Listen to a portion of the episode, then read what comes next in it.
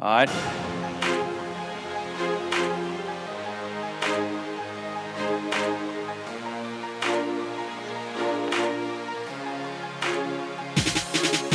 Good morning, afternoon, evening, brunch time, lunchtime, winning streak time. Oh my God, a winning streak time. People unhappy after a 30 to 7 Tennessee win time. Throwback time. Cold weather time, which is sad time. Whatever time of day it is, it's the right time for the Go Vols 24 7 podcast. Wes Rucker coming to you from Fort Rucker Studio. Hope everyone out there is having a good Monday morning unless it's not Monday morning where you're when you're listening to this. Maybe it's Monday afternoon, maybe it's Monday evening, maybe it's uh, Tuesday morning, Tuesday afternoon, Tuesday evening. Gosh knows when it might be. But it's not just me coming to you guys uh, from this podcast. Uh, I'm the only one here in the studio, but uh, thanks to the modern miracle that is Al Gore's internets, we've got Patrick Brown from his house uh, and Ryan Callahan from his house. And later in the third segment, we will have Grant Ramey from his house. So, fellas, what's up? What's going on at your houses this evening? This morning, I should say. That's none of your business. Is what's going on in my house.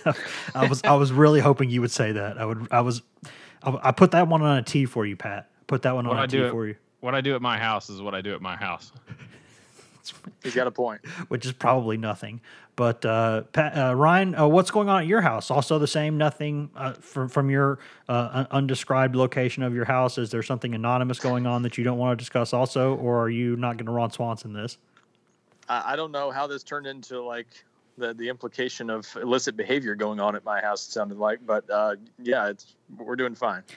You know who else is doing fine, guys? Uh, relatively speaking, is the Tennessee football team ba- bouncing back from a, uh, a, I believe, a one and four start. Now the Vols are up to four and five after, uh, guys, a winning streak. Tennessee out there winning football games. The Vols defeat UAB thirty to seven on Saturday night at a chilly Neyland Stadium. And, and guys, I think we got a lot to break down with this game, but there were there was some concern coming into this game because UAB had played a very very weak schedule, actually the, the weakest schedule in college football. But UAB is a team that had played seven games and won six of them. And UAB is a team that's got maybe a couple future pros at wide receiver. Uh, it- it's got one of the highest ranked defenses in college football. So, regardless of the level of competition, there was some concern there. Tennessee had a big win the week before over South Carolina. Some people worried about, you know, will they kind of overlook this? Will this kind of be a trap game? Will they be focused? Uh, what will it be like when they're playing a team that's used to winning all the time? Would Tennessee's kind of losing habits creep back in at that point? No, uh, Tennessee came out there from the very beginning and and played not a great football game on, especially on the offensive side, um, but but played pretty pretty well, pretty decently overall, and kind of had a a workmanlike, business-like win. Maybe you would say is that how you would describe it, Pat? It just kind of seemed like a, you know, it could have been better, but especially on offense, but they got the job done.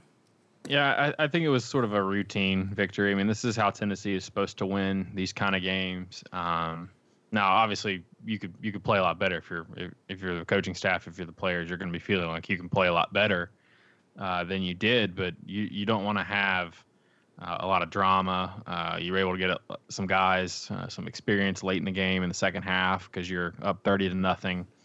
Um, you're you're able to kind of you know, you didn't have to play Darrell Taylor 65 snaps. You know, he, he this there's a lot of guys on this team that are banged up, and you got you didn't have to play some of those guys the full four quarters. So I think at this point of the season, I still don't think Tennessee's at a point at its program where it can over overly complain about a game it wins as comfortably as they won uh, on Saturday night. So uh, yeah, the defense, um, you know, played great. Four turnovers is really what was the difference in the game. The offense wasn't uh, really didn't have a good night at all, and if not for the turnovers, um, you know, it would have been a much closer game. But obviously, you know, he, you know, those turnovers happened. Tennessee forced them. Tennessee's defense was in position a lot of times. They made those plays, and um, that was the difference in the game. And uh, at, at this point, after a four-game grueling stretch against a team that uh, I know UAB's schedule is what it is, but you know they were six and one. They've won 25 games over the last two and a half seasons.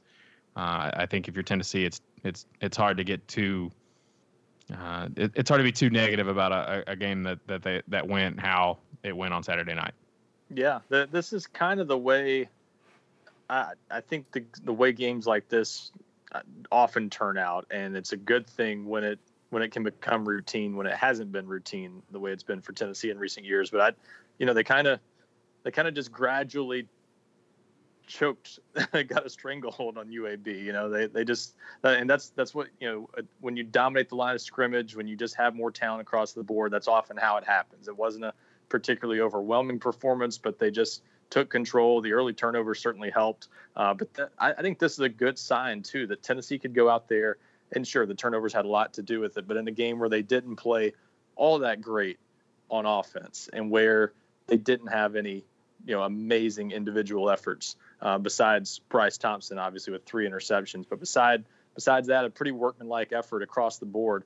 And on a night like that, you can still win by 23. I mean, that, that to me, and against a team that was six and one going into this game. This isn't Chattanooga, uh, where, where they won 45 nothing earlier in the year when they weren't even playing that well. This is a team that some people thought was capable of coming into Neyland Stadium and winning. So the fact that you can take care of a game like that in such routine looking fashion where fans still can pick apart some things and you still come away with a 23 point win against a solid team. That's a very good sign, I think, and a cl- another clear sign now, two weeks in a row, uh, of, of kind of the growth this team has had just on, on, the line of scrimmage and the secondary, where they're they're able to do enough things well in, in the course of a game that even though they're not executing perfectly, that this is clearly a very different team. And, and to me, this sort of validates what we saw against South Carolina a week ago. We were wondering if they could kind of keep that up, and th- this shows me they can. That, that again, without Brian Maurer, they're able to get through a game like this and get good enough quarterback play and just sort of take care of business uh, in a game that, that some people thought could have been a little bit scary for them. So this is another good sign to me, and uh, that, that, Tennessee really has things has things kind of going uh, in the right direction down the stretch, and this this gives them a chance to you know sort of build some momentum here, and if they can if they can find a way to beat some solid SEC teams down the stretch and, and, build off this, that this could be a very strong end of the season. Well, guys, we don't normally take phone calls on this podcast, but I think we have a, a Brent Cimaglia on line too, and he wants to say that uh, he also played a really good football game on Saturday night, yeah. Ryan. And he said special. He, I think he said uh, kickers matter too. Kickers' feelings matters. Kicker, kickers' performances matter. And uh, I, am kidding here, but but really Brent Cimaglia has had just one hell of a season, and he went out there and, and, had maybe the best game of his career on Saturday night. You know, it, it's you always wonder about how kicking's going to go on a night when it's kind of chilly outside and the quarterbacks are having a little bit of trouble gripping the ball at times, and he goes out there and he goes three for three with a couple of bombs, including a 53 yarder, which was a career high for him. And he's now 18 of 20 this season, uh, including uh, eight for nine uh, on kicks of 40 plus yards. So uh, I would say Brent Cimaglia had a pretty good night. No, I, I, think you're exactly right. Not not to not to discount him at all by saying that you know I, I just was sort of pointing to offensive and defensive players more so. But yeah, that, I mean that, that did make a big difference in this game because Tennessee you know, again, failed to finish some drives. You know, the first the first drive of the game, you know, UAB turns it over on the first play, a bad pass that Bryce Thompson picks off, returns to the 19. Tennessee's got great field position. You're thinking they're going to punch it in quickly and, and sort of take control of that game from the from the outset. And they get one yard on the ensuing series uh, and have to settle for a field goal. So to, just to have those kinds of missed opportunities and, and not capitalize on them, you know, Cimaglia sort of uh, allowed them to gloss over it a little bit by hitting all three of those kicks, including that 53 yarder, which I, you know, Jeremy Pruitt at times has not been willing to try those kicks from that range. So to even give him a shot in that situation, I thought was a uh, a positive step and shows kind of the trust he's developed in Tennessee's staff. But uh, I, yeah, I think that was a big deal. The fact that you know he hit those three kicks made it 23 nothing at halftime, and without a couple of them, it could have been 17 nothing. A game that was much more within reach for UAB, and instead they went in with a comfortable lead and were able to kind of just sit on that lead in the second half and, and not worry about having to, to, to put more points on the scoreboard to, to put it away. So uh, that that was a big deal. And and and hey, he's he's a guy that deserves to be in the running for for some major uh, national awards and All America teams and stuff like that. If he keeps this up, he's having a great season and already is what Tennessee's all time leader at least as things stand and, and field goal percentage. That, that is like correct. That is correct. Jeff, Jeff, Hall and John Becksvoort, all the good kickers they've had at Tennessee over the years, the the Reveizes, all, all those guys, to to be able to to be in that kind of company and leading the pack uh, as a junior, very, very impressive, and he's having a great year. Yeah, you know, he, he leads the SEC and, and field goals made now. He's got 18 on the season. He's 18 to 20. Uh, he leads the SEC second, uh, excuse me, third nationally with in terms of made field goals. His percentage is also uh, top. What is it? Top 15 nationally. So uh, he's having a great year. He's been arguably Tennessee's most reliable player, um, and so uh, yeah, the 53 yarder was that was really impressive to me. I you know. Uh, that was a, a drive where Tennessee lost five yards. They had a minus five scoring drive. That was a play when uh, Jarrett Guarantano and I he he thought there was going to be a draw. I don't think the running back thought it would be a draw, and he kind of fumbled it. They were lucky to get back on it, but um, you know they're sitting there at the 36. You're wondering, you know, it's fourth and long. What are you going to do? Like they're going to trot the field goal team out there, and and Cimaglia rewarded the staff's uh, trust in him and and and uh, hit that one through. So that was uh, that was a really big kick for him, and and he, like you said, Ryan, he made sure that uh, Tennessee didn't squander those opportunities off those turnovers more than uh, than they than they might have otherwise if he doesn't come through for him. Yeah, and, and I think you know you, you Pat you mentioned about the the fact that that was a 53 yarder, and, and Ryan you mentioned you know that that that was that was a deal where where you, you know Pruitt's not necessarily wanted to kick those things before. Um, but I thought what made it even more difficult was the fact that Pruitt, for just a split second, kind of had some indecision on that, and and I think the field goal unit got rushed out there a little bit quicker than you'd like to, especially for a kick of that length on a cold night, and they barely got that thing off before the play clock expired, and you know he he went up there and he he kind of got rushed out there and he but he, he he took as much time as he could and dialed it in. And I don't know if he hit it the best he could possibly hit it but he hit it good enough from 53 yards any any kick that goes in from that far is a heck of a kick. So yeah I mean I think he's having a having a heck of a season and we're going to talk a little bit more about the quarterbacks in particular when we get to the second segment of this podcast because you know quarterback play just is what it is at this point and it's going to be something that has to be discussed on its own but I don't think, guys, when you look at the red zone offense for Tennessee, the quarterback obviously plays a huge role in that. There's no question. But I, I think there's a lot of other things that are going wrong in the red zone, and I don't know that all of it just goes on the quarterback. When you are as bad as Tennessee is, and, and Tennessee Tennessee's red zone offense statistically improved on Saturday night. That's how bad it was going into the game. Tennessee is 127th nationally in touchdown percentage in the red zone. That's what it was going into that game.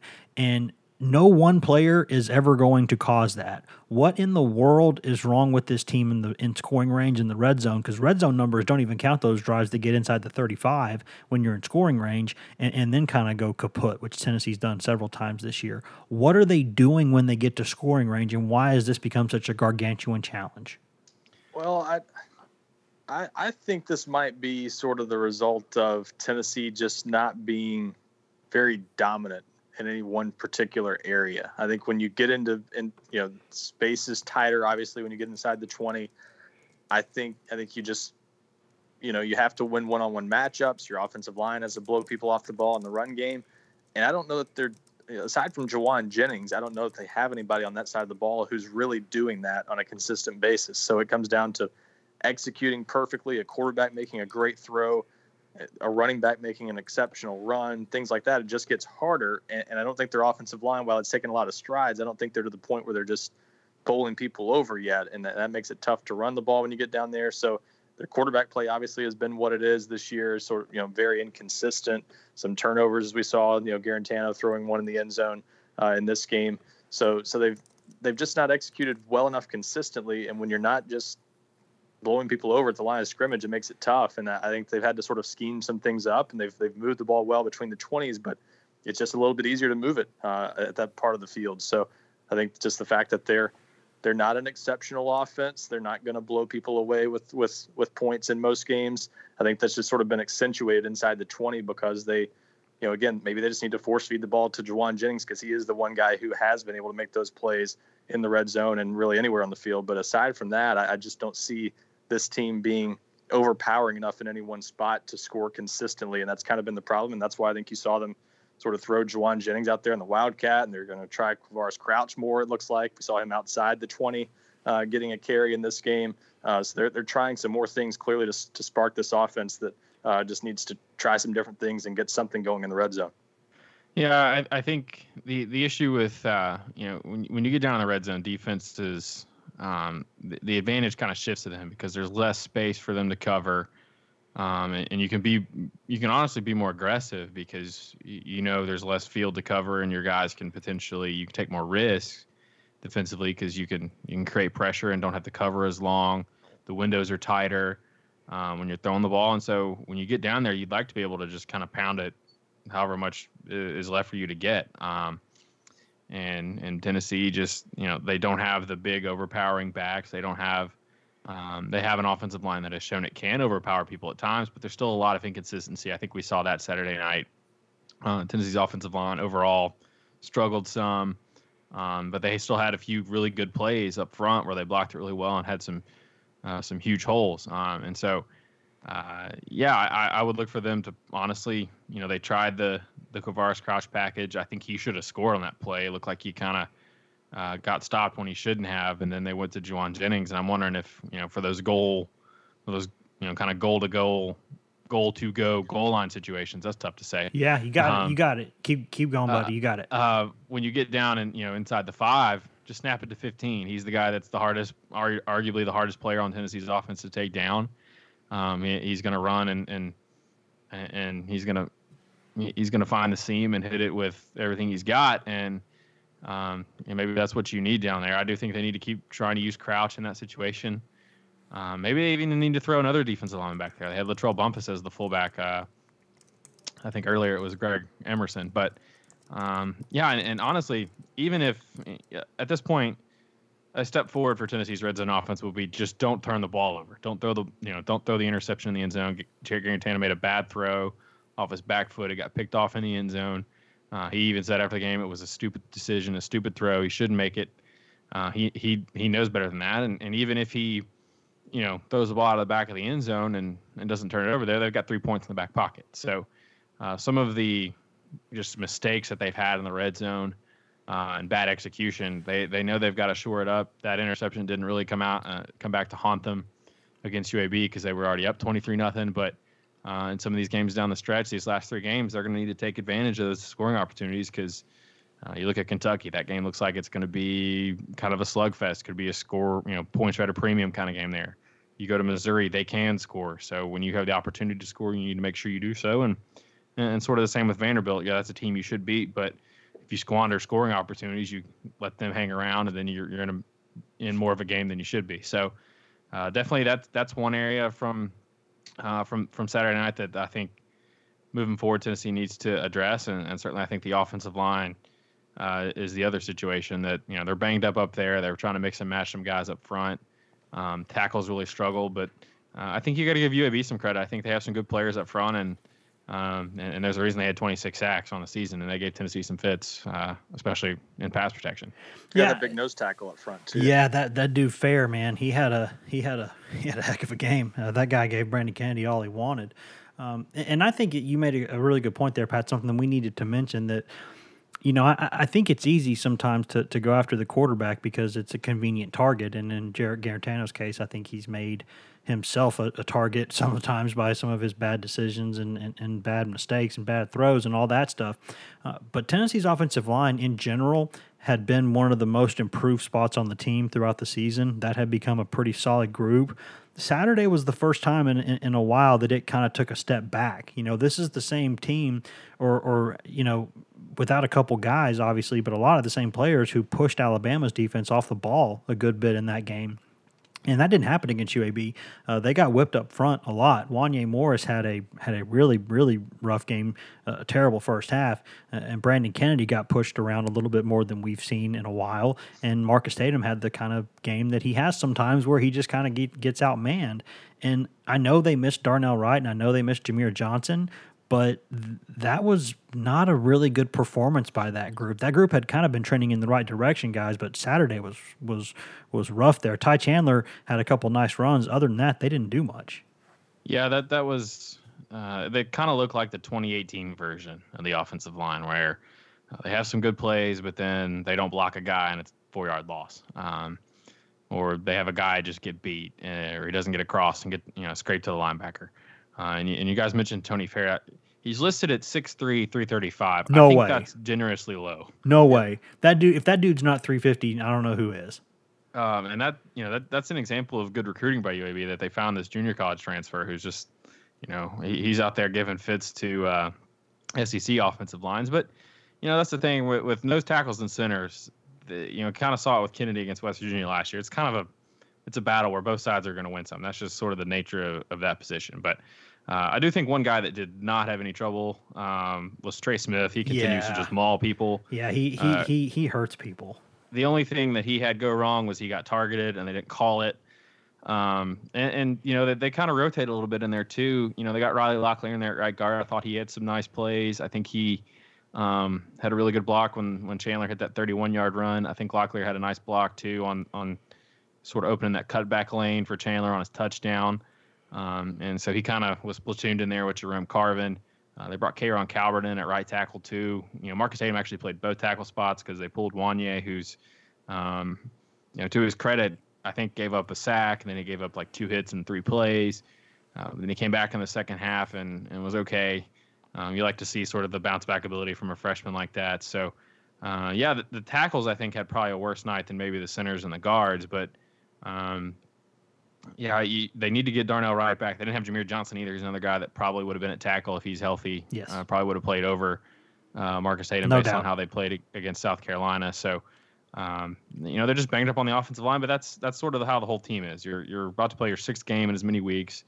Uh, it's that point of the year where everybody's playing with bumps and bruises. And it's like Bryce Thompson said, Alabama's got players banged up, Georgia's got players banged up, Tennessee's got players banged up too. Um, and, and a couple of them are on the offensive line, and they're just going to have to kind of dig deep and find a way here to try to find two more wins to get to six, uh, and maybe even get three more wins if they do that. That would be even more impressive. But uh, yeah, the offensive line it was a little bit of a maybe a step back, but uh, if they get those guys healthy, I think they could be okay, and, and maybe they just need to play better and execute better uh, against Kentucky next week. Yeah, and I I also wonder, you know, were were there some schematic things that were a little bit different? I I, I need to go back and, and watch the game again, but just thinking back on it, I, I I remember seeing maybe a little more two tight ends and uh, you know I formation things like that than than we maybe seen in, in past games, and I think that allowed UAB to stay in its three four look a little bit more than maybe they saw against Alabama and teams like that. And, and I wonder if that you know three four defenses kind of cause some problems when you have a pretty good defensive line. And, and maybe Tennessee not matching up very well with that in some situations. Oh yeah, there, could have there's there's no there's no defense in football, no base defense better than a really good three four, and there's no worse base you know base defense in football than a really bad three four. A three four is the you know it can be either the best or the worst. It's just kind of that's just how it is with that look. Yeah, and, and, and they're going to face a couple more of those down the stretch. Kentucky, I believe, still runs a lot of three four. Uh, Vanderbilt always has under Derek Mason, so I, that's that's something to maybe keep in mind. I, I'll be interested in seeing how Tennessee tr- tries to kind of scheme up things offensively. But uh, I, I think it probably had more to do though with the offensive line injuries, and that's like you said, Patrick. They need to get some guys healthy and. It just, just also, I mean, that's that's part of November football. At the same time, you've got everybody's got the, those kinds of bumps and bruises. That's where I think this open date coming up for Tennessee after the Kentucky game might be a really huge deal. Uh, everybody getting a second open date this year, uh, I think is going to help teams across the country if it's not already helping, and certainly Tennessee getting some guys uh, an extra week of rest before those final two games against Missouri and Vanderbilt really might make a difference, especially on the offensive line. Um, I got, got to point out too on defense, you know, getting Darrell Taylor back uh, after after his uh, knee contusion, I guess uh, it was that Jeremy Pruitt called it this week was a was a big deal, and he, he played pretty well. I thought Saturday night coming off an injury like that, so uh, you know, getting some guys back and uh, and and in the in the mix on defense, helping with that pretty solid performance that could have been a shutout. What was was a big deal too. So you know, it wasn't a perfect game by any means, but uh, to to have enough of a pass rush to cause some errant throws that led to you know Bryce Thompson's really nice game with three interceptions. Uh, you know what? First, first to have three picks in a game at Tennessee since Deon Grant back in '99 against Auburn. Yep. If you remember that game where Oh he had the interception return for a touchdown, the first play from scrimmage. Yep. Um, so that, that's some pr- pretty good company when you got a kicker um, doing what Cimaglia has done and, and, and kind of going into the UT record books and having having Bryce Thompson go into the record books for most interceptions in a game uh, in quite some time. Those, those are those are positive signs, and this is a, a team that you know even on a night when their offensive line wasn't great, quarterback play wasn't exceptional, did a lot of things right and found a way to get it done pretty easily. yeah. Speaking of quarterbacks, Ryan, I think we we're going to have to take a quick break. We're going to have to go pay some bills. Uh, we're going to come back and talk about quarterbacks though, because as always, they were uh, quite the the point of contention and discussion after that game. So uh, enjoy these products and services and in-house ads and whatnot, and uh, we'll be back in just a second to talk a little bit about Tennessee's quarterback situation. Hashtag ad. Old Man Winter here. If I had it my way, it would stay winter all year long. Short days, wind chill, black ice, and a good polar vortex. Oh, heaven! Wait, is it getting warm in here? Your cold snap is over, Old Man Winter. Spring has arrived. Spring. Spring is here, which means it's the perfect time to get away in the Hyundai you've always wanted. Visit the Hyundai Getaway Sales Event, where you can get great deals on all of our award-winning Hyundai models, like the tech-filled Tucson and Kona, as well as the spacious Palisade. Enjoy wherever you go with the peace of mind that comes with America's best warranty and three years or 36,000 miles of complimentary maintenance. But hurry in, these deals won't last. Add more joy to your journey at the Hyundai Getaway Sales Event. Now get 0% APR or up to 1500 bonus cash on the Hyundai Tucson. Now, during the Hyundai Getaway Sales Event. Offers end soon. Call 562 314 4603 for details.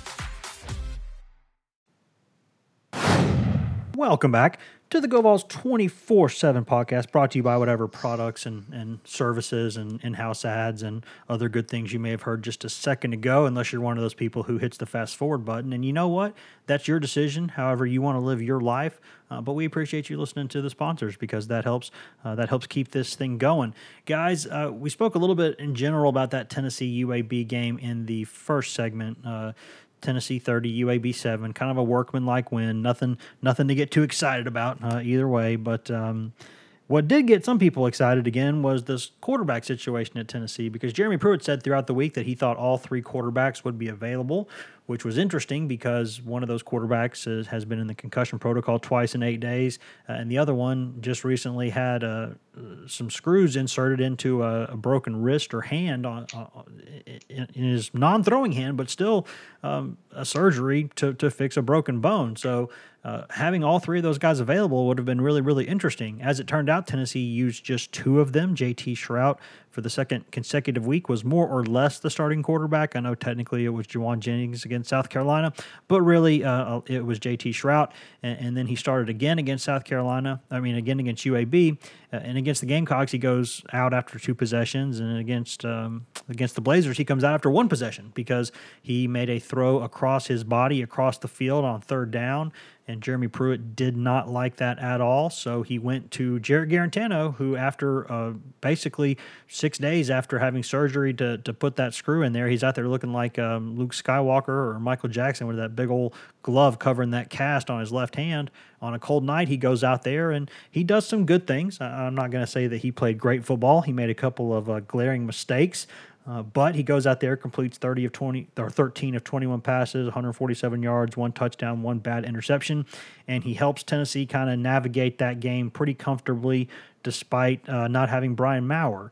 After the game, though, I thought it was interesting though because Jarrett Guarantano, he might be, and I I think you could argue, guys, that he is Tennessee's best chance to win games without um, Brian Maurer available. And a lot of people just don't want to buy that. And, and I, I understand why, because a lot of us, quite frankly, were surprised at the way Brian Maurer played when he first got out there. I think a lot of us were kind of pleasantly surprised by the way he went out there and performed. And then JT Shrout goes out there and with a limited game plan, he, he kind of has one really, really nice pass there to Callaway for a touchdown against the Gamecocks. And people think, oh, well, he's got to be better than Guarantano.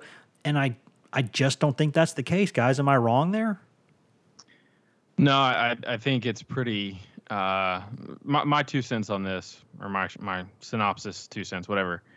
Uh, the fact that they're out there playing Guarantano basically with one hand um, t- tells me a lot about their confidence level in, in, JT Shrout. And I know people are saying, well, Pruitt came out and said that you know Shrout made a bad decision, made a bad throw on his third snap, and they yanked him. Why don't they do that with when Guarantano is late on throws or misses Jauan Jennings on a wheel route or those the interception in the end zone? It, it, it's a longer leash because uh, I, I, you know, I think what they did with Shrout against South Carolina was I don't want to say it's short, just short of a miracle, but that what they got out of him was I don't even know if that's realistic to expect that on a week to week basis. He's I was just, surprised. He's not to that point yet.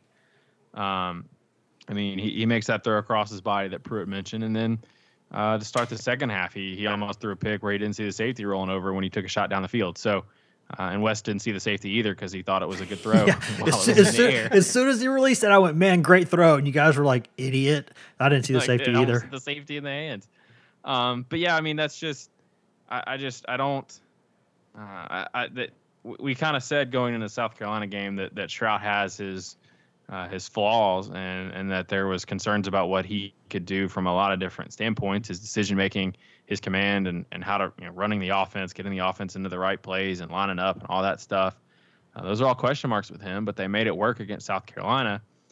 Um, you know, would they have won that game playing him the whole way? I I don't I don't know. Um, there there is no way to know, but, but uh, I, I do think clearly um, Tennessee felt that that playing Guarantano was the um, was the you know was the best move for him, and, and he's played a big role in and then winning three of the past four. And I know I know he's got his mistakes. I know some people are still hung up about what happened at Alabama, but uh, the bottom line is is uh, and I think you hit a lot of these points in your column, Wes. He is what he is at this point. Uh, he's going to do some good things. He's going to do some things that infuriate you, but at the end of the day, I think when Brian Maurer isn't available, um, you know, he's he's your best chance and your best chance of winning games.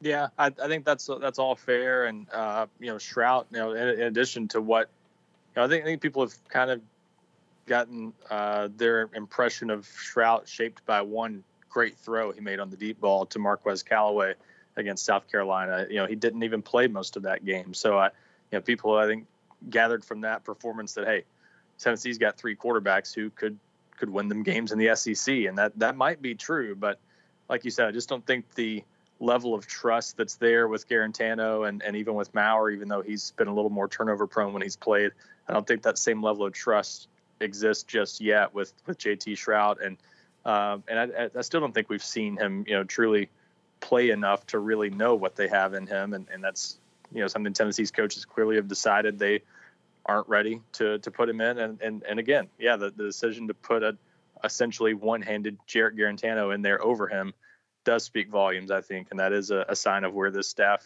kind of kind of views that situation. So I, I don't think anyone should be expecting Shrout to to to take the reins anytime soon. Uh, it's really interesting to me, and I wonder if the plan was this all along. I mean, I, it sounded like the plan was maybe to to give Shrout a little more time to yes, play. I agree with than that. that but I do but I don't think they plan to let him go the distance unless he just caught fire early on because uh, you know one throw essentially was enough to get Guarantano in the game and and again, it was a short leash, like Patrick said, but I, it sounded like the plan was maybe to get Guarantano in there at some point or another. So they've almost been using Shrout as kind of, uh, you know, some some people were discussing this on Twitter during the game as kind of an opener. Yeah. Uh, the way the Tampa Bay Rays and some baseball teams have been, you know, using relief pitchers to start games and then bring in a, a starter to pitch several innings off the bench. It's kind of the way they've handled the quarterback situation the last two weeks, whether that was by design or not. So uh, it, it's interesting they've done that. I think you know against South Carolina, maybe that was by design. This one felt a little more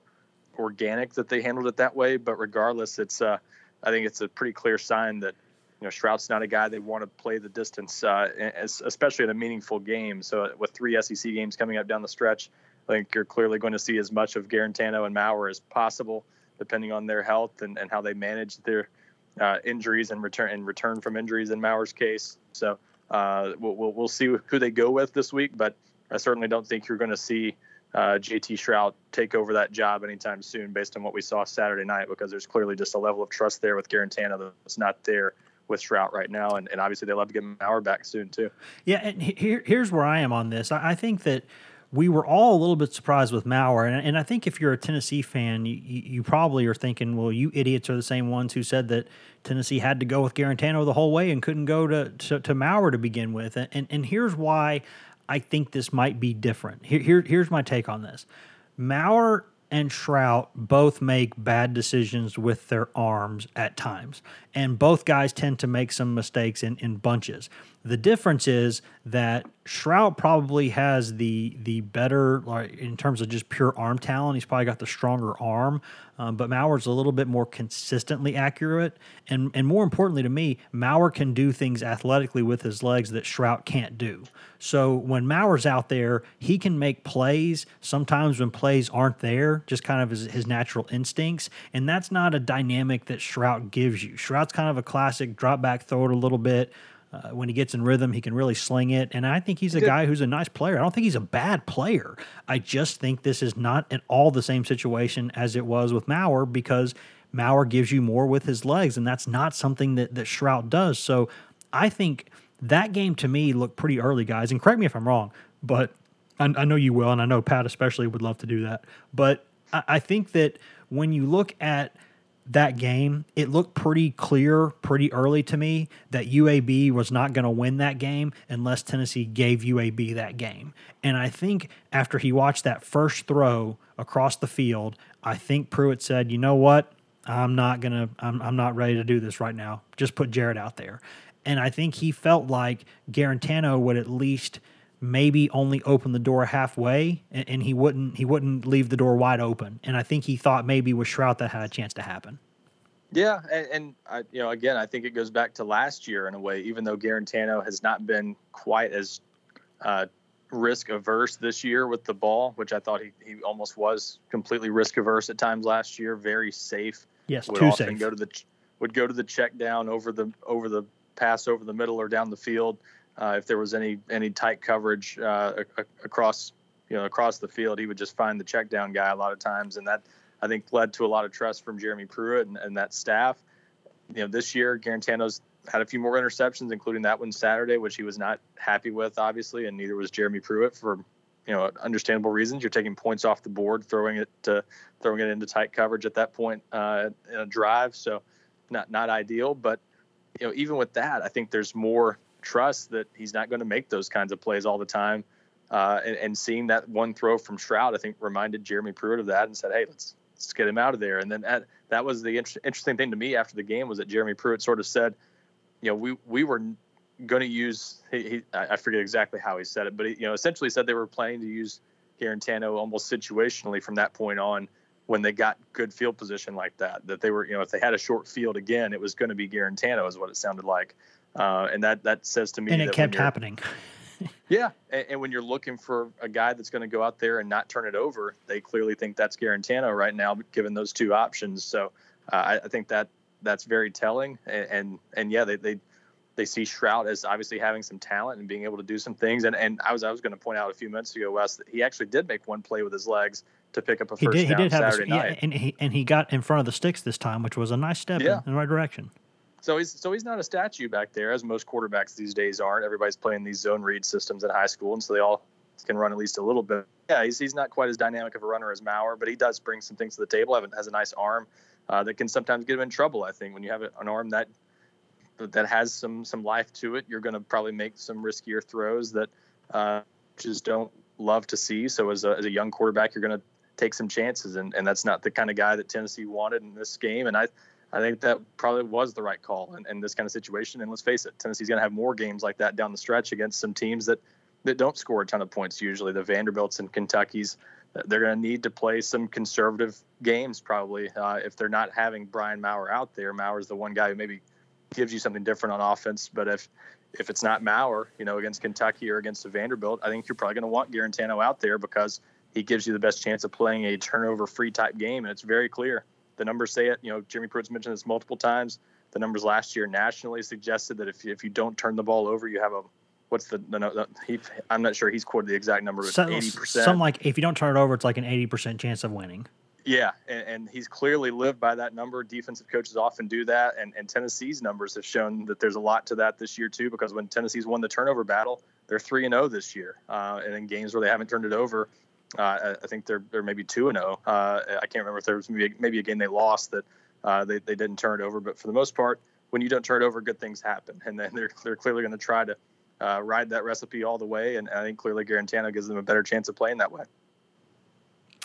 Yeah, and I think the the question a lot of people had was, well, Maurer practiced all week. He's cleared to play. Why isn't he playing?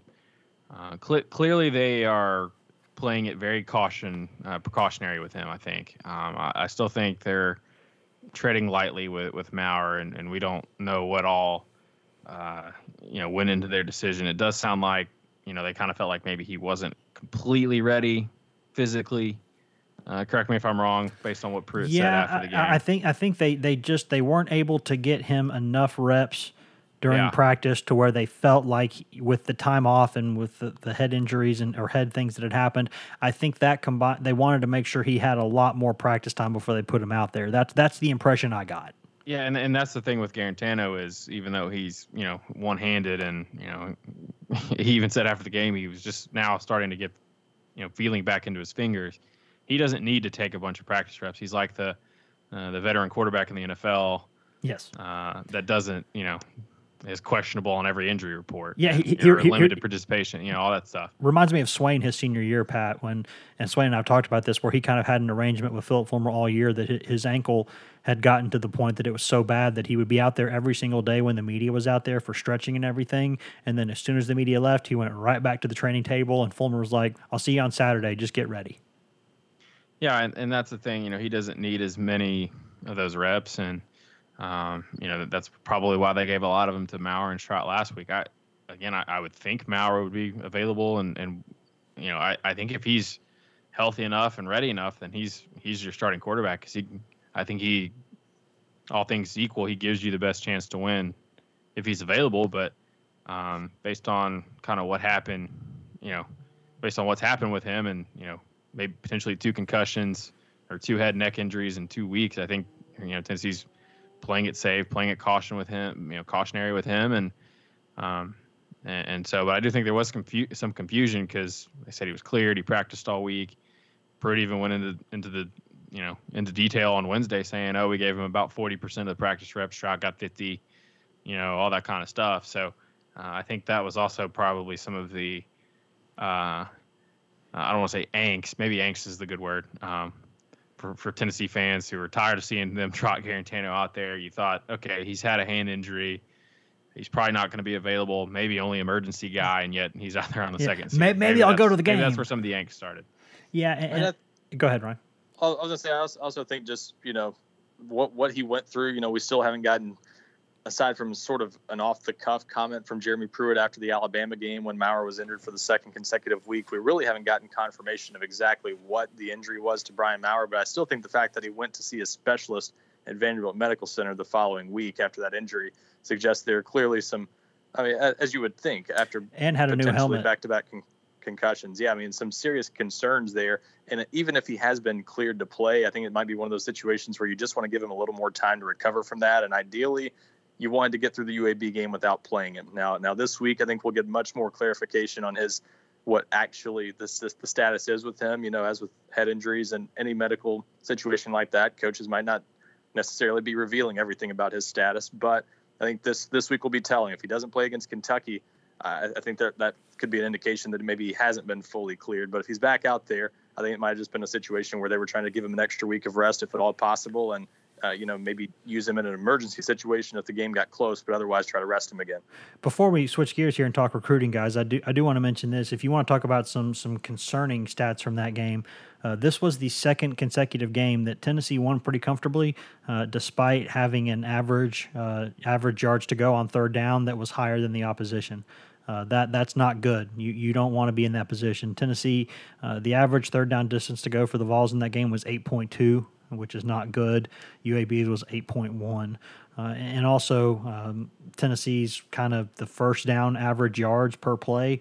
UAB 4.8, Tennessee 4.5. Uh, a lot of things got masked in that game because uh, Tennessee was able to force so many turnovers, which is good, but you're you're not you're not going to be able to count on that every week. They're going to have to play better offensively than they did in that game. And I know it was 30 to nothing when Tennessee took its starters out of the game. I know that, and I know that the stats would have looked a little bit differently if Tennessee had finished the game with the first teamers on each side of the ball. So so let's take that into account here, and that every game is is kind of its own you know, every game's kind of its own thing and has its own flavor, as good old Mike DeBord used to say.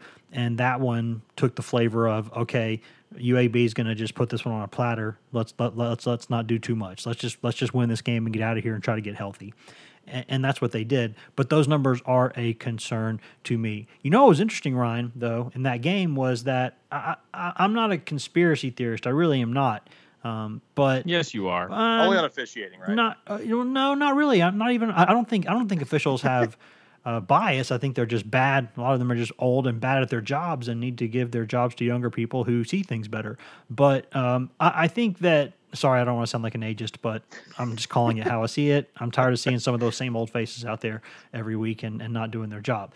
But bottom line is, Tennessee was a lot more active throwing the football to the tight end on Saturday. All three of, of Tennessee's three top tight ends all caught a pass, at least one pass in that game. Uh, and, and Jacob Warren. Yeah, and Jacob Warren too. I mean, they, they. I wonder, Ryan, could there have been a reason why they were so adamant about getting the ball to the tight end in that game? Uh, there, there might have been. Um, you know, we'll, we'll, I don't think you'll ever get Jeremy Pruitt to acknowledge oh, it gosh, publicly, no. even even a year from now. Uh, even if Darnell Washington makes it to Tennessee, but the fact that Washington, a five-star tight end from Las Vegas, one of Tennessee's longtime top targets, was back on campus, that might have given Tennessee a little extra incentive Maybe. if they needed it to to work the tight ends into the passing game. I, I have been told that that is one of the factors, as a lot of tight ends do, that he has been considering. That he's uh, that he and his his coaches have been sort of keeping an eye on the teams that he's considering, and you know how much they throw to the tight end, how, how often they're playing two tight ends, things like that. And and certainly Tennessee, I think I think you saw a good bit of that in this game. You saw Austin Pope out there quite a bit in two tight end sets, which they've I think done throughout the season. But you saw them throw it to Dominick Wood-Anderson a little bit more, and you saw them throw it to uh, Jacob Warren and Andrew Craig on uh, on a late drive. So uh, to get those guys a, combined six catches for I believe 70 yards in that game, that was definitely a, a step forward for the tight ends and something I think Darnell Washington at least noted uh, when we spoke with him on Sunday for uh, for a quick update after the visit. But he he's someone that I think still is in play for Tennessee. You know, we, we mentioned that slow start to the season hurt Tennessee with a lot of the five stars they were involved with. Washington is one that they maybe uh, still have a realistic shot at. I think they've kind of always been laying in the weeds for him. Georgia's been thought of as the favorite for the past couple months, and, and they probably still are right up there. But if there's a if there's a, an upset possible, I think Alabama and Tennessee might be the two teams to really watch. He's still going on an official visit to Alabama next weekend. But the good news for Tennessee, and if this happens, this is where they've got a shot. This was an unofficial visit. He was just in town, as he said, kind of a laid back trip for almost a vacation. He said uh, because he recently broke his uh, his hand and is going to have to sort of pad that up and just play play a lot on defense down the stretch for his team. Uh, but he's he's sort of viewed this as a break from that and just a chance to have some fun. And he's he's maybe coming back to Tennessee on an official visit. If that official visit happens, and especially if it happens in December, just before the early signing period, um, right before he announces a decision in early January at the Under Armour All America game, that that could bode pretty well for Tennessee. So I think that one's not over yet, and the Vols have done uh, just about everything possible now, getting him on campus four times since last year. That's a lot from where he's coming from. That's that, a lot. For a guy from Las Vegas, that, that's impressive. Now he's also the guy that's taken a lot of trips. He's been to Georgia multiple times. He's been to Alabama. You know, he's been to a lot of places already. So the fact that they've gotten him on campus isn't necessarily the the you know an indication they're just ahead of teams, but certainly the fact they've gotten him on campus that many times already suggests there is serious interest. And I think Tennessee and, and Brian Niedermeyer in particular, tight ends coach, he's done a great job keeping Tennessee in that battle, and it's obviously a big time battle. And even though it's been complicated by the fact that you know Arik Gilbert, the five star from Marietta, Georgia, did not go to Alabama, didn't yeah. pick Georgia either. Now Alabama and Georgia are probably going to slug it out for for Darnell Washington because he's the top tight end on on both of their boards. Um, but at the same time, Tennessee still stayed in there the whole time and, and has a shot too. So it's going to be a fierce battle down the stretch. But Tennessee has done a nice job and, and still has a chance here down the stretch. Yeah, there are some freak tight ends in this class, man. Those those copped up really are. The, the, there's there's some, I mean, and maybe this is where a lot of guys who used to play basketball are focusing more on football now because their size is a more of an advantage in that game. It's another story for another topic for another day. But well, and, and Darnell I just find Washington that interesting too. He's he's rated as an athlete by 24/7 Sports because he's listed as six foot seven and a half, 261 pounds. Uh, and Yeah, he's, he's listed as an athlete because our analysts believe he, he might even be capable of being an elite offensive tackle. Could play on the defensive line. He can do a lot of things. There aren't many tight ends that come out of high school at 261 pounds or so that are that athletic. So he's just a big bodied guy who could do a lot of things, but everyone's recruiting him as a tight end, and he's a he's a pretty special one, no doubt. And whoever gets him will be getting a, a stud with a with a pretty bright future, obviously. Did, did you just say versatile athlete? That Jeremy Pruitt's ears just perked up. he really likes doubt. those guys. What What are some other news, Ron? I know he, that, that that Darnell uh, Washington wasn't the only visitor this weekend. Who else was in town, and uh, what's the significance of that? Yeah, pr- some some pretty interesting visitors. They had they had Desmond uh, Tisdale in, in town, the four star linebacker athlete from from down in Georgia that Tennessee offered recently, and that that looks like a visit that at least moved the moved the needle a bit for Tennessee. So that's one to keep an eye on. Uh, Dee Beckwith the athlete from Florence, Alabama, was back in town for the first time in a while, uh, and Tennessee's kind of gotten back involved there recently. So he's that, that's certainly an interesting visit. And then they had an official visitor, Kyrie Miller, a, a three star offensive lineman from Texas. Uh, that's one of one of several offensive linemen Tennessee still recruiting, still a, a guy to keep an eye on down the stretch. Obviously, with that that being an official visit, the Vols are, are pretty actively recruiting him. So we'll, we'll see where things go there. But uh, yeah, so some definitely some interesting names and even some kind of newer names on the board. Uh, guys like Tisdale, who just got an offer a couple weeks ago, uh, getting those guys in town sort of made this a, a pretty interesting weekend recruiting wise for what people would have thought was not a, a, a marquee weekend in terms of visits with UAB in town. Um, and obviously, the, the big thing now coming out of the weekend will be Jay Hardy uh, announcing his decision on Wednesday, the four star defensive lineman from McCallie School in Chattanooga. Set to decide on, on Wednesday morning and announced uh, bright and early, at 8 o'clock at his school in a ceremony uh, that, that has been planned for a couple weeks now. And Tennessee's been the favorite here for a long time. They had him on an official visit uh, just a, a, little more than a week ago. Auburn hosted him on the final visit uh, before the decision over the weekend. Uh, you know, Auburn probably the team that was the biggest competition for Tennessee uh, down the stretch, and we'll see if the Tigers did enough to to maybe overcome what, has been viewed as the the longtime favorite. I think Auburn felt somewhat optimistic about its chances going into the weekend, but everything else has kind of pointed to to Tennessee being the team to beat. So uh, so still maybe some uh, some uncertainty there coming out of the weekend uh, on on Auburn's end, but I think a lot of people have felt for a while that that Hardy was was likely to end up at Tennessee, and we'll see if that holds true. They, they've had him on campus eight times since uh, since January, so they've obviously gotten. You know, we always say follow the visits in recruiting. That that tells the story a lot of times, and if that's the case, that certainly bodes well for Tennessee with Jay Hardy. So that's a an announcement to watch, and obviously one Tennessee really needs to get with only one defensive lineman in this class, and Hardy being a long-time top target. Uh, that, that's one the Vols need to land if, if they want to really get the ball rolling here in recruiting and, and kind of keep it going after they landed a few other in-state guys uh, from Memphis and uh, the the Whitehaven trio just a couple weeks ago. This would be a really nice cherry on top to to kind of get things rolling here, uh, leading up to the stretch run. Uh, of that early signing period in December. And as we all know, with only a couple of exceptions, I can think of off the top of my head Darius Bowman and Vonn Bell, perhaps as two of the rare exceptions.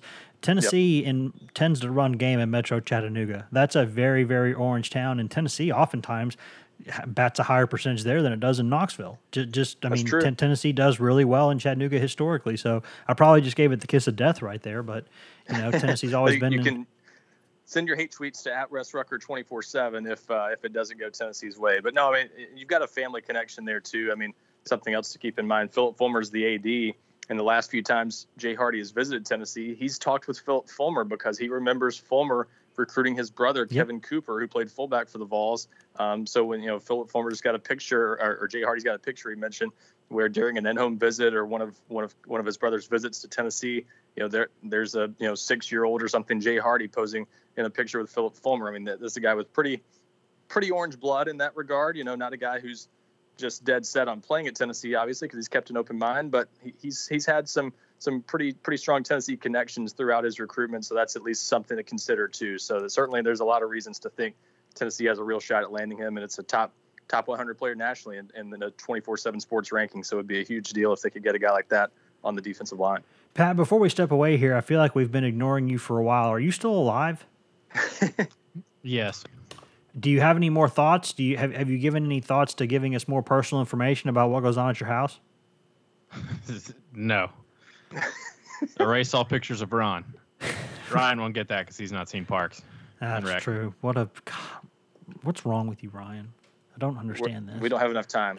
We, you're very you're very right about that. And speaking of time, we do need to uh, step out of here because we gotta we gotta step away, gotta pay some bills, listen to some some products and services and ads and all those things, and we'll come back in just a second to bring in uh, our other resident moron, Grant Ramey. We're gonna talk a little bit of a uh, little bit of Tennessee football, and then we're gonna talk a lot of Tennessee basketball because there is some uh, some some not so great news there for the Vols heading into uh, the regular season, which starts uh, here tomorrow against UNC Asheville. So there's plenty to but, discuss there. But what? But Grant Grant has seen Parks and Rec, so he's not that bad. And Letterkenny, so he has seen the important things, and the Office. And the Office. He he's seen the important things, and and all the Rockies now. We've gotten him seeing the Rockies. We've gotten him to see Point Break. We're we're, we're making a man out of him. You Roadhouse, Roadhouse. The other night. Yeah, Roadhouse, Shawshank. We we've kind of you know that you give them water and they grow up, they become men. This is this has been quite the uh, quite the quite the, the, the few months here for Ramey. But uh, we're gonna come back and talk. He lived that long without seeing Shawshank. It is unbelievable, right? It's man, I got another thing to talk to him about here in just a second. So we're going to step away and we're going to talk a little bit of hoops uh, with Uros Plavsic and all that, and we're going to talk a little bit of football and who knows, maybe the maybe the meaning of life. Hashtag. Uh,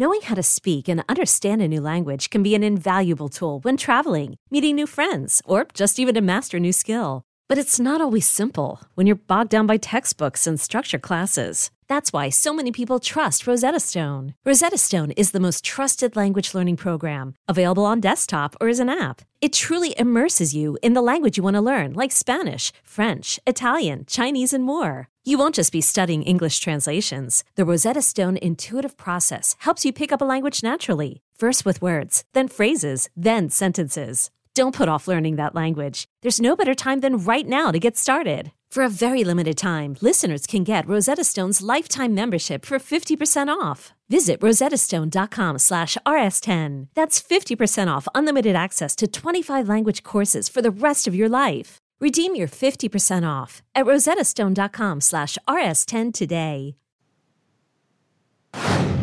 Welcome back to the GoVols 24 7 podcast brought to you by whatever products and services and, and house ads and, and all that other good stuff that you may have heard during that commercial break a second ago. Guys, uh, we're back now. It's still me, Wes Rucker, but now we got Grant Ramey in the house from uh, GoVols 24 7's Blount County satellite office down there in Maryville. What's up, Grant? I'm surviving. Yeah. What's going on? About the same thing over here, man. About the same thing. Barely, but but but that's what we're doing. Grant, um, Tennessee, but we're going to talk a lot in this segment, obviously, about basketball. There, there's big news with Uros Plavsic and that kind of ongoing situation. We're going to get to all that in just a second. But first, you obviously were at the football game with the rest of us on Saturday. You you cover that beat as well. What were your thoughts on that game? To me, it kind of seemed like um, kind of a workman-like win. Maybe nothing to get excited about either way. To quote our favorite show, Letterkenny, ain't nothing to get too excited about. Uh, they they kind of got through it and got done what they needed to get done. Yeah, that's that's a good way to, to put it. Workmanlike, uh, keep uh, kind of keep stepping forward, keep moving forward. Uh, when you look at the last four weeks, what they've done uh, with three wins and the only loss being at number one Alabama, and as many uh, injury questions as they've had, as as much quarterback stuff has been going on, uh, it's been pretty impressive that they've been able to come out and do what they do. They just kind of keep taking the steps forward that they need to take. They've set themselves up with three games in November now left on the schedule where uh, you got to win two of them to get back to a bowl game. And when you look back at that one four start, uh, talking about a bowl game seemed like a pipe dream. But here they are. They've they've kind of turned it around. They're pretty good uh, up front on both lines of scrimmage. They've done what they need to do in the run game and, and got some chunk plays when they need to do. And they got a pretty good defense right now with with takeaways and and shutting down opponents. So uh, it's it's a football team that's kind of hitting its stride at the right time and. Uh, it's making it a lot easier to forget about Georgia State and what happened against BYU uh, and if you went back eight weeks ago and, and said that you know something would be happening later in the season that would make you kind of forget about those performances, uh, it's pretty remarkable. Yeah, and it seemed like you know I was kind of joking that that that was a people complaining about a thirty to seven Tennessee win.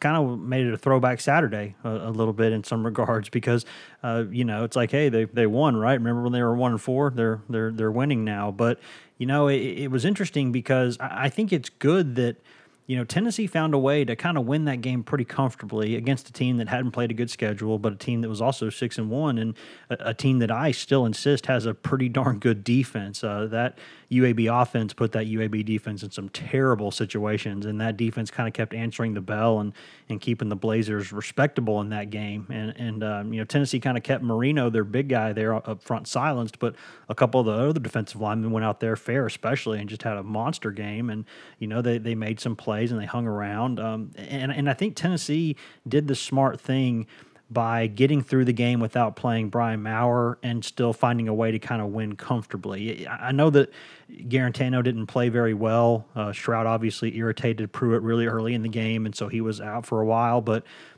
it was it wasn't impressive, and I don't want people to get you know too excited about it because I'm not defending the performance, Grant, because it, it wasn't good, but it was good enough. It kind of kept the chain moving. To me, it kind of felt like one of those, uh, you know, you're watching a really good show and it has a couple of you know episodes in the middle of the season that that don't really they're not great. They just kind of move the plot along. That seemed like maybe what saturday was. It just kind of it was enough. It was businesslike. Yeah it was a it was a kind of game that you know on august 31st in hindsight tennessee fans were begging for. They just wanted to roll out and take care of business against georgia state. Uh, and obviously that game went you know, really poorly, and it bit Tennessee for a while. It bit Tennessee the next week.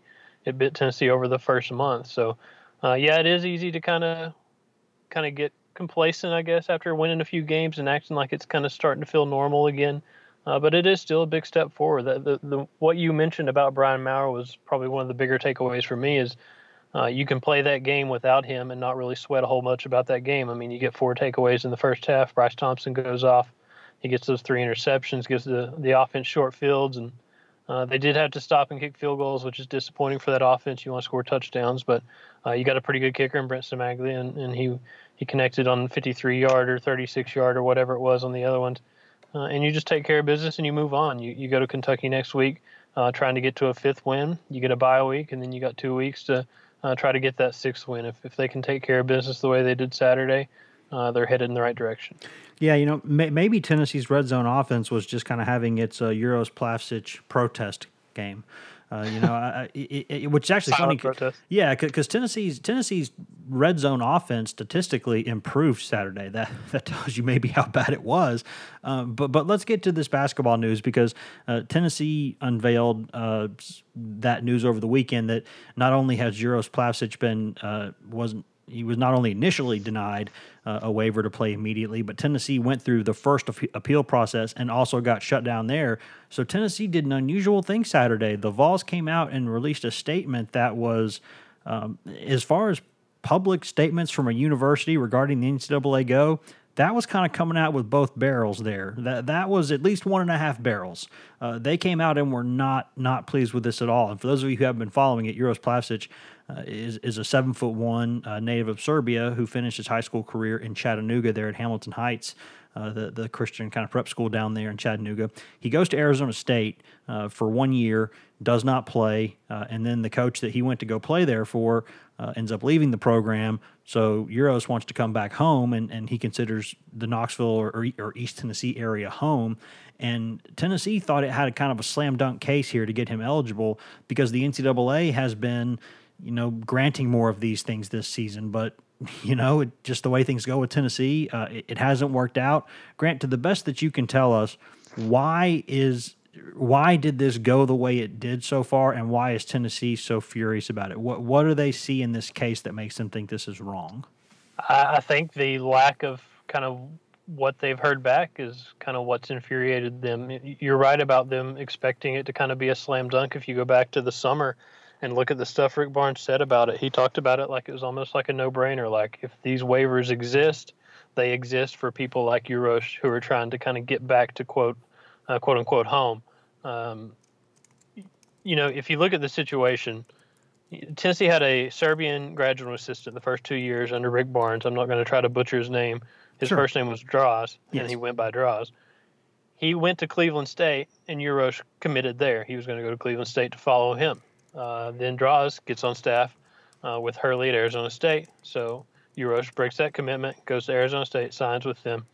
Then Draws is off that staff after the last season, and Uros is on the move, and he's trying to get back to, like you said, Chattanooga, uh, where he has some connections, East Tennessee, where uh, obviously Draws was connected to the Tennessee program for the first year. So it just made perfect sense. Like there's coaching changes. He's trying to get back closer to home because of those changes, because uh, that's the reason he went to Arizona State. And as far as I can tell, they haven't got a ton of feedback. I asked for an explanation uh, on Saturday from somebody at Tennessee, and they basically said they hadn't got anything back yet. And and when you look at that statement, it, it's one thing to say uh, you're extremely disappointed. It's one thing to say you're stunned, but it's another thing to basically question the NCAA and their their real interest in the welfare of student athletes, which is what they did. Uh, that statement from Philip Fulmer, and I guarantee you it was straight out of the mouth of Rick Barnes because I, I, he Yes. just doesn't care at this point to say what he feels uh, and does not worry about the blowback. Um, that you know that's what they said. They're extremely disappointed and quite frankly stunned. And then later in the statement, they questioned the NCAA's uh, how this aligns with uh, the betterment, the welfare of the student athlete. Which, uh, like you mentioned, when in in terms of statements, that is a very uh, very you know going out there and and trying, trying to take on the NCAA. And there there is, from what I understand, an avenue for them to appeal again. And I don't know if that involves getting an attorney and, and doing it like that. Uh, I, I assume there's very little chance that this gets overturned at this point because it was denied and then it was appealed and denied again. Uh, so obviously, when you're going with another appeal, uh, I'm sure your chances get smaller and smaller as you go.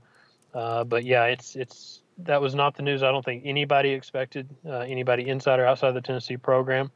Uh, but that's the NCAA for you. You never know kind of what you're going to get. It seems like a grab bag, uh, just kind of a, a crapshoot of decisions, and, and, here we are. Yeah, it seems to me like Saturday was also Tennessee now. It, it, it, I might be wrong about this, but I think Tennessee is almost trying to get this part of this trial in the in the public opinion now uh, get it out there in the public discourse because I, I think they're they're kind of maybe hoping to apply some pressure that way to see if that works. I think they tried at first to kind of handle this internally and, and just sort of you know move the process along, get it done, and and now I think after getting that appeal denied, I think they've said screw it. Now we're going to go at them. Uh, and, and, I've said it before. I, I don't know what uh, Urosha's uh, you know financial situation is. I, I don't pretend to know. Um, but if they could find a lawyer, uh, I still think if you threaten to sue the NCAA about this, uh, the NCAA tends to cower when, when that happens because they know that in court they almost never win because their business model is a racket. So uh, that that would be my advice on the situation. I don't know what that's worth at all. Um, but but Grant, do you think it's possible, or have you heard anything about there being some sort of a holdup from Arizona State's end? Because I know with Aubrey Solomon, there was in the football side with Tennessee, there were questions about how much Michigan played a part in making that decision take so long. And have you heard anything about Arizona State kind of getting in the way of this, or or anything to that sort? I, think that has to be it. When you when you try to connect the dots, when you when you wonder about what's going on, uh, Evina Westbrook got denied her waiver eligibility at UConn uh, over the weekend as well, and and there's a story out there on ESPN uh, about Geno Auriemma calling Phil Fulmer and asking him to support this move more to try to get that decision overturned. And I think when these waivers are denied, I think the the kind of the connection you have to make is the school that the player is leaving from didn't cooperate. And I think if both sides are pushing for a waiver to go through, like Tennessee did with DJ Burns, like Tennessee did with Derek Walker, uh, like like Jeremy Pruitt has talked about doing with players that leave his program, I think that waiver uh, becomes more of that slam dunk that you talked about earlier. I, I think uh, when this gets denied and you really don't have an explanation from anybody, you have to think it goes back to the uh, to the Arizona State program. And I don't know what Hurley thought about Urosh. I don't know where he, uh, kind of what kind of future he had in mind for him. Uh, but the fact is, he he redshirted. He sat out last year at Arizona State, so he can't use that red shirt again. He's denied eligibility. Uh, this just means it's taken a, a year away from his college basketball career, and I think that's what Tennessee's so upset about. Obviously, they need Urosh uh, on this team. Oh, no question, badly. no question. Right, but I think they're more upset because Urosh has to sit out and waste a year of his eligibility, uh, and that affects obviously his basketball future. He's not getting any younger, just like anybody else. He's a he's a redshirt freshman uh, this year. If he's if he's out, he'll start, uh, you know, as a redshirt sophomore next year and have three years to play. Uh, but this guy wants to play basketball for a living, just like everybody else, and I think that's what Tennessee is uh, most upset about is it's it's hurting the player that he has to sit out and you know he's gonna he's gonna practice for a year and risk injury and uh, you know whatever and he's not gonna have a lot to show for it aside for sitting out for two straight years uh, watching somebody play college basketball. Before we move on and talk about the impact of this grant, is there any any, anything out there or anything that you've heard? And, and, I know that there are times where we hear things and maybe we don't hear them good enough to say anything publicly about them, but we hear things here and there. Is there anything we can say about what Tennessee is expecting at all regarding a timeline on this final appeal or what that process looks like? I, I wouldn't expect it to be too delayed. I mean, it was delayed long enough. Uh, we're sitting here. They got a decision on Saturday, November 2nd, and they start the season on Tuesday, November 5th. Uh, so I would expect, unless it does uh, involve some kind of you know attorneys and, and kind of going that route. I don't you know I'm I'm I'm not an expert by any means or someone who is experienced in, in trying to cover or uncover that uh, situation, but I would expect it to be a pretty quick timeline because you got to know something uh, sooner rather than later. Uh, and it's got to be an expedited, process with the regular season here, and, and you can't really drag your feet because uh, if the decision were to get overturned, then you're wasting that kid's time uh, to start the season. So I, I would expect something uh, soon. I don't, I don't know if they really expect anything to change here. They're just going to try to exhaust all avenues possible, uh, but we'll see what happens. And I guess we need to, we definitely need to discuss. I was going to say, I guess we need to. The, the fact is, we definitely need to discuss what kind of impact this has on Tennessee. And you know, if you wanted to put it very, very, very curt, if you wanted to be very curt about this, you would say, well, it's small, it's small ball time in Tennessee because this, uh, this drastically changes kind of the look of, of Tennessee. This you know, you take a seven foot one guy out of the mix and a guy who can move at that size, uh, it drastically impacts your team. Now you're probably looking at um, starting a a six foot six power forward in Yves Pons and, and a six foot seven or six foot eight uh, big man in, in John Fulkerson at the five. I mean that that kind of looks like where they might be right now and.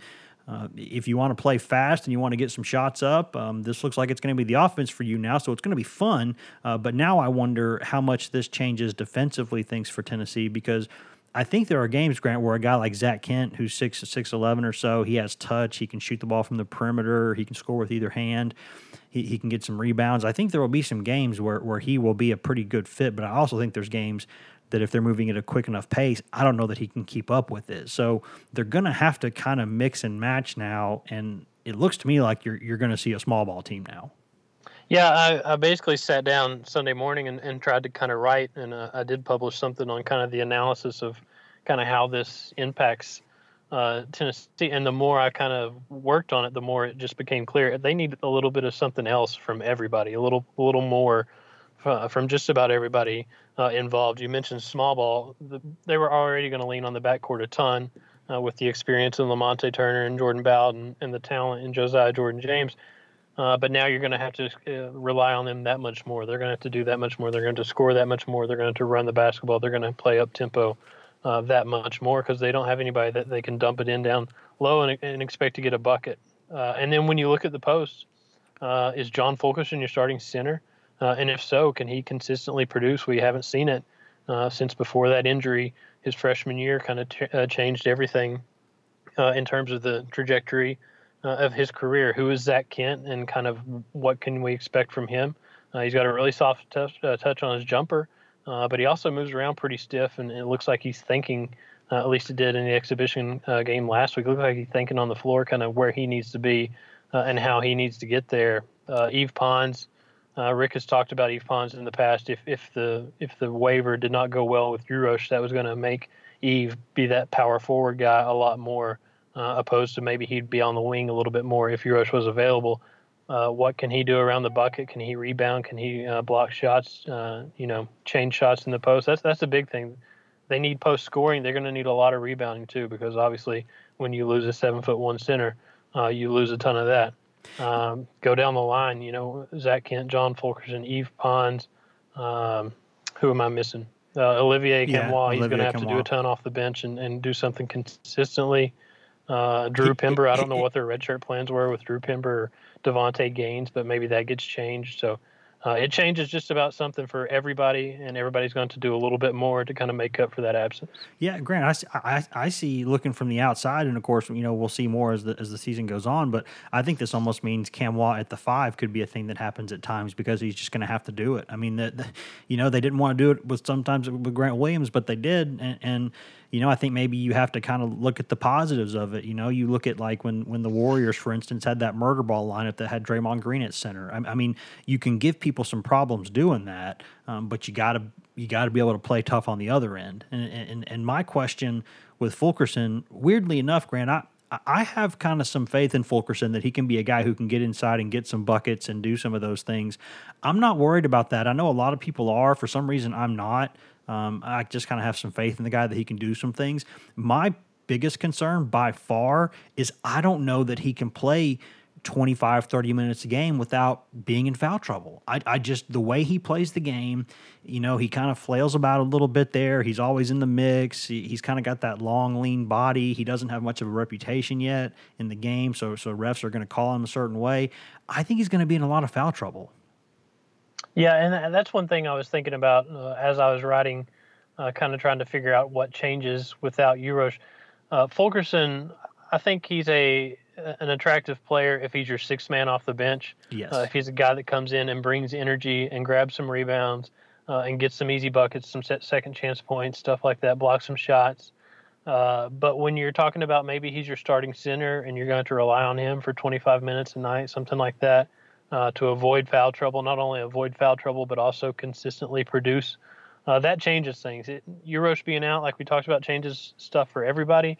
I think it changes the most for John Fulkerson because you're talking about maybe going from a bench piece uh, and somebody that brings energy off the bench, maybe your first big man uh, or the first guy off the bench, period to your starting center and somebody that you're trying to rely on, despite the fact that the last two years uh, you haven't seen a ton from him, uh, especially consistently, uh, except for foul trouble uh, and not being able to stay on the floor. So uh, there's there's somebody's going to have to step up.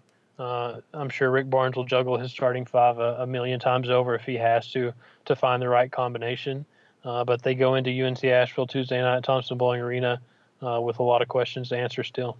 Yeah, and I do need to mention that that is Tuesday night, the opener. They're they're playing a, a game on, on Tuesday night, uh, hosting UNC Asheville in the opener at Thompson-Boling Arena. Then seven days later, uh, they'll host Murray State, which would have been a much more difficult game last year, if we're all being honest. There, uh, they had some player named Ja Morant. Maybe you've heard of him. I don't know. You probably have. Uh, Memphis Grizzlies fans certainly know all about him now. Um, you know, one of the most promising young basketball players on the planet. Uh, but you know, the fact is, the show must go on. This thing doesn't stop for anybody. And, and in basketball, you know, in football, when you lose a guy. You, you know you got 85 scholarships it, it's going to hurt but but it's okay basketball you got 13 scholarships and if you lose a guy especially a guy who does things that no one else on your roster maybe really can do um, that that that changes things quite frankly, and and it, it, it, makes things a lot more difficult. But the show must go on, and Grant, they got to get ready to play. It's the season's here. Yeah, it's here. You, you don't really have any time to waste either. Uh, you get UNC Asheville Tuesday, and then as you mentioned, Murray State comes in uh, about a week later, and then on November 16th, uh, they go to Toronto to face Washington, and and and that's a uh, kind of a there's a lot of talent on that Washington basketball team. Uh, they've recruited out there well. Yeah, obviously, a couple, with, couple first round uh, picks. Yeah. Right, starting with Isaiah Stewart, and, and frustratingly enough for Tennessee basketball fans, you're probably going to be facing uh, former Kentucky point guard Quade Green, who was uh, granted immediate eligibility for whatever reason, despite the fact that he played nine games last year at Kentucky and averaged eight points and you know 2.5 rebounds, whatever assists, played like 20 minutes a game for the first nine games of the year, and uh, for whatever reason he transfers to Washington and, and he gets cleared, and Urosh does not play a single second last year uh, and transfers to Tennessee, and he can't get cleared. So uh, that's the NCAA in a nutshell. But yeah, that, I mean that's a first huge test, and it's it's a it's a first huge test in a really really tough non-conference schedule that includes, uh, you know, Wisconsin, uh, a star-studded Memphis team uh, with that class that Penny brought in, a really good Cincinnati team. Uh, I mean, you go down to to Florida later later this month, and you face Florida State, and, and then the next day you'll face either VCU or Purdue. So uh, Rick Barnes loves to loves to schedule really tough. He's he's scheduled really tough, and uh, he's going to find out a lot about his team between now and Christmas. Yeah, and, and I can I, I, can probably answer that Quade Green thing pretty quickly. Uh, John Calipari kind of has a, a Jeremy Pruitt approach to these kind of things. He, he he's a player's guy, and if he sees a guy who wants to transfer for whatever reason, and you know, Calipari's like, I can just go get another five star. I don't really care. Where do you want to go, son? you want to go to Washington? Okay, that's cool. Yeah, I'll I'll tell the NCAA whatever I need to tell them because that's just that's just kind of how Cal rolls, and that's one of the reasons why players love him. But you know, Cal that, goes Cal goes to his five star vending machine, uh, yeah. uh, puts a quarter in, hits the button, and there we go. Yeah, and he goes, I'll, I'll take G six. G six. that's good. Yeah, G six. No, no, no. Hold on, hold on hold on, G7's about an inch taller. Let's go G7. And then it pops out of the machine and then, and then they move on. But yeah, I mean, this changes things for Tennessee. But I'll tell you, uh, I'll tell you who's not going to let Tennessee's players feel sorry about this is, is Rick Barnes. Uh, he, he's a guy who his first couple years at Tennessee, they didn't have a lot of players in, in a lot of ways, um, but they competed every night. They played hard. And, and I'll tell you, I've said this again, I'll say this a million times a backcourt with Lamonte Turner and Jordan Bowden and Josiah Jordan James can win a lot of games. And I have seen teams that had much, much worse backcourts than that win a bunch of games. So you can do it. You just you, you have to get just enough from from the guys in the front court. They don't have to be great. Um, they just kind of got to play their role and keep the keep the chain moving. And if they do, I still like this backcourt a lot. I think those guys, those guys can can do some good things.